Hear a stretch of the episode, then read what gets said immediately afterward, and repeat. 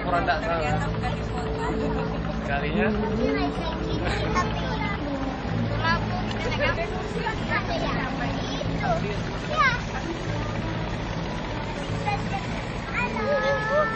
Mitra Muslim, saat ini saya masih berada di wilayah Sumatera. Selepas menengok sejarah Barus di Tapanuli Utara, gini saya di Palembang. Seperti kita tahu, di kota ini ada jejak penyebaran agama Islam di masa lampau yang perlu dikunjungi, dieksplorasi, lalu diceritakan.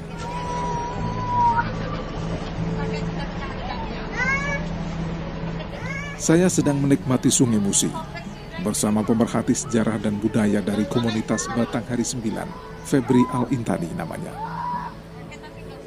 Di sepanjang Sungai Musi inilah kita bisa menikmati keindahan Jembatan Ampera, melihat sisa-sisa peninggalan kerajaan Sriwijaya, sekaligus meneliti jejak alur lalu lintas di masa lampau.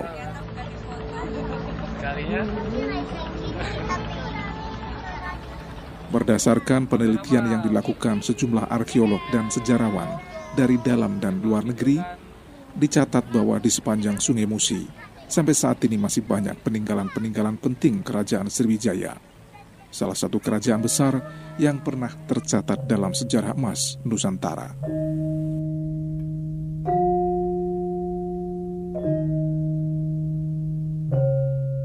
Sriwijaya adalah salah satu kemaharajaan bahari yang pernah berdiri di Pulau Sumatera dan banyak memberi pengaruh di Nusantara. Kekuasaan Sriwijaya membentang dari Kamboja, Thailand Selatan, Semenanjung Malaya, Sumatera, Jawa, dan pesisir Kalimantan, bahkan hingga ke Madagaskar. Kemaharajaan Sriwijaya telah ada sejak tahun 671 sesuai dengan catatan pendeta asal Tiongkok Itsing dan dari prasasti Kedukan Bukit yang tertulis pada tahun 682 diketahui bahwa Imperium Sriwijaya berada di bawah kepemimpinan Dapuntahyang sebagai raja yang pertama.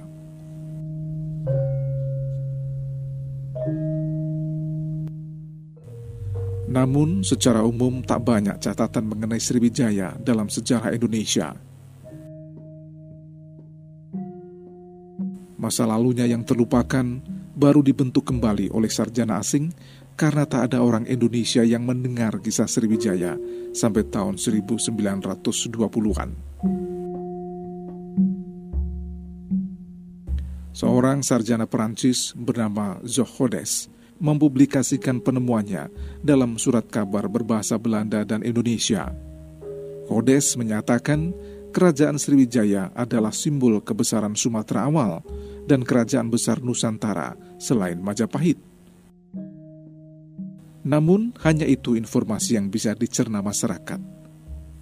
Selebihnya, kisah tentang Sriwijaya masih gelap.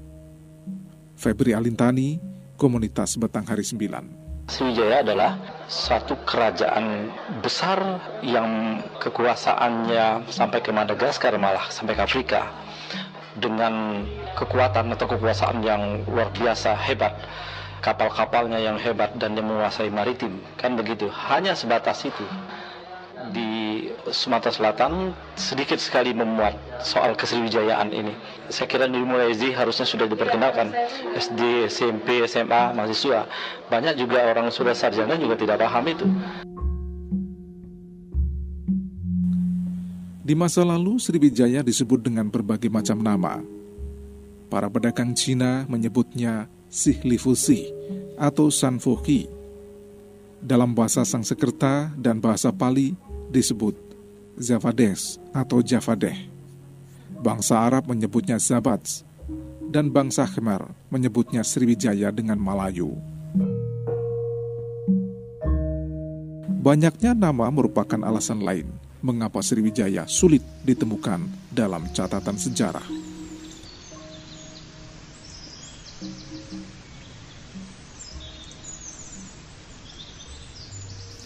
Sejak tahun 1980-an, sejumlah arkeolog dari Pusat Penelitian Arkeologi Nasional atau Puslit Arkenas telah melakukan observasi dan berpendapat bahwa pusat Sriwijaya berada di Sungai Musi, antara Bukit Siguntang dan Sabu Kingking, atau terletak di Provinsi Sumatera Selatan sekarang.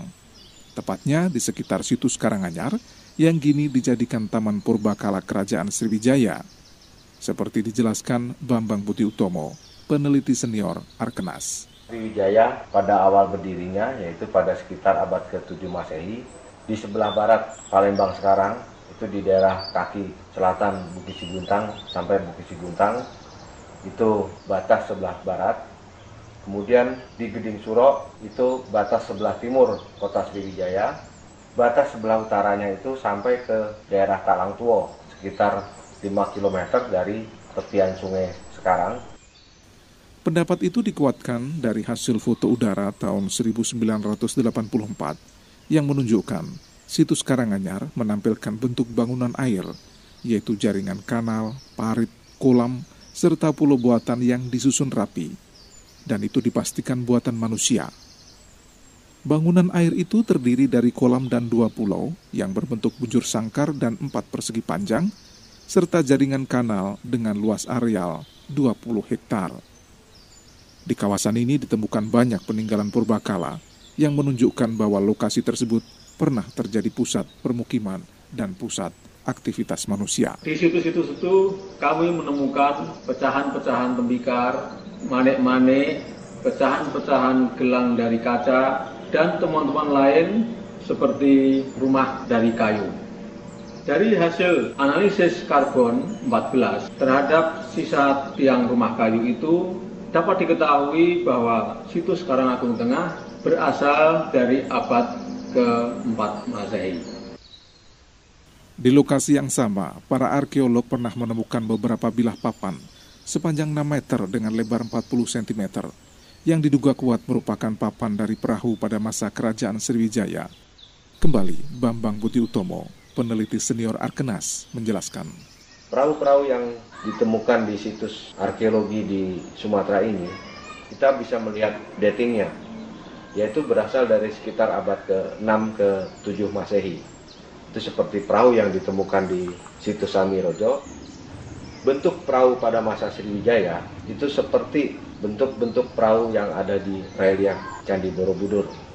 Di situ ada yang biasa untuk mengangkut 2-3 orang, juga ada perahu-perahu yang biasa melayari antar pulau atau ke samudra luas dengan memakai cadik di sebelah kiri dan kanannya dan mempunyai tiang layar itu bisa mengangkut beberapa puluh orang di dalam kapal tersebut.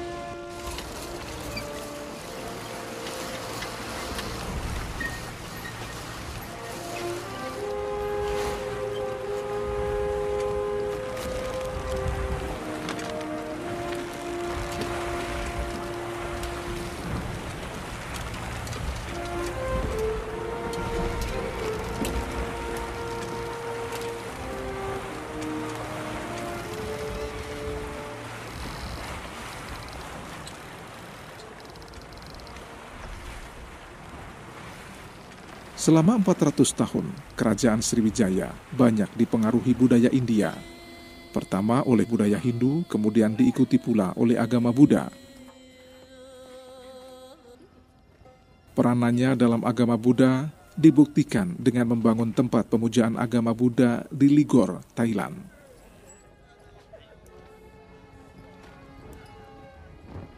Raja-raja Sriwijaya menguasai Kepulauan Melayu melalui perdagangan dan penaklukan dari kurun abad ke-7 hingga abad ke-9, sehingga secara langsung turut serta mengembangkan bahasa Melayu serta kebudayaannya di Nusantara.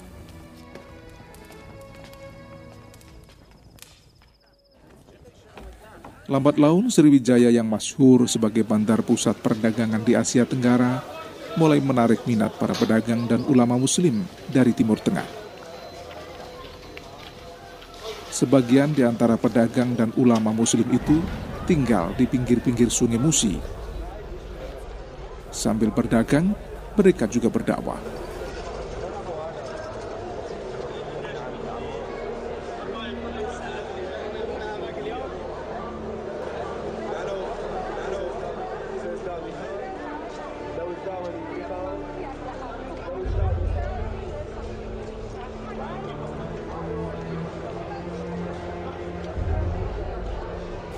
Karena interaksi yang terjadi antar warga, beberapa pembesar kerajaan dan pengaruh pedagang asal Timur Tengah di kerajaan, seorang Raja Sriwijaya, Sri Indrawarman, pada tahun 718 mulai tertarik mempelajari Islam dan kebudayaan Arab. Pada tahun yang sama, Sri Indrawarman bahkan mengirimkan surat kepada Khalifah Umar bin Abdul Aziz di Syam atau Damaskus. Surat asli Raja Sriwijaya Sri Indrawarman untuk Khalifah Umar bin Abdul Aziz sampai saat ini masih tersimpan di Museum Damaskus. Saya bahkan pernah melihat secara langsung surat itu ketika saya bertemu Syekh Said Ramadan Al-Buti beberapa bulan sebelum ulama besar Islam itu wafat akibat serangan roket tentara pemerintah di Damaskus. Isi surat Raja Sriwijaya yang dikirimkan kepada Khalifah Umar bin Abdul Aziz itu berbunyi sebagai berikut.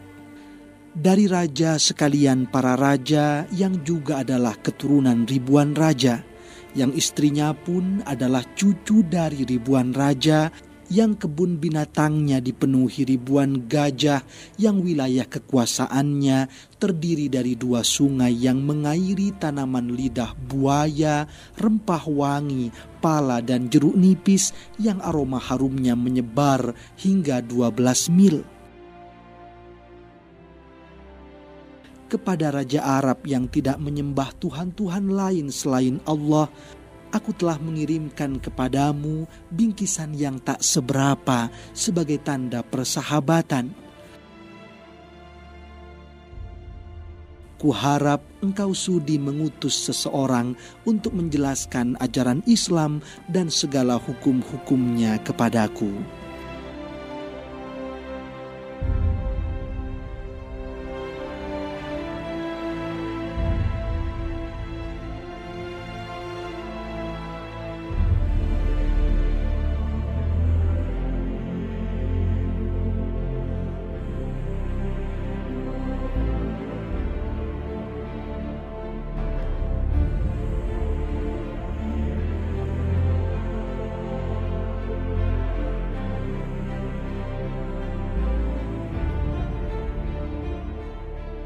Mitra Muslim, surat Maharaja Sriwijaya, Sri Indrawarman itu pula yang seakan menuntun saya melakukan ekspedisi di Palembang ini untuk mengetahui keberadaan kerajaan Sriwijaya.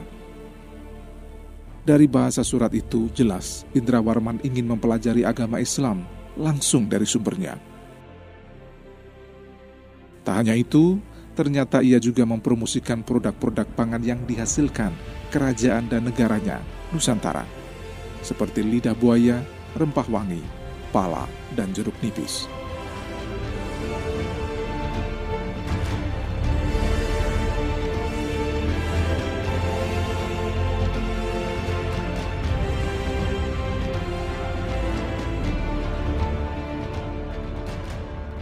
Selama ratusan tahun, Sriwijaya memang merupakan kerajaan Buddha tertua dan terbesar di Nusantara. Namun ketika Sriwijaya dipimpin Sri Indrawarman, mulailah terjalin hubungan dengan kekhalifahan Islam di masa Bani Umayyah dan Bani Abbasiyah. Di masa pemerintahan Islam yang berpusat di Damaskus saat itu, Sriwijaya akhirnya dikenal sebagai kerajaan Sribusa yang Islam.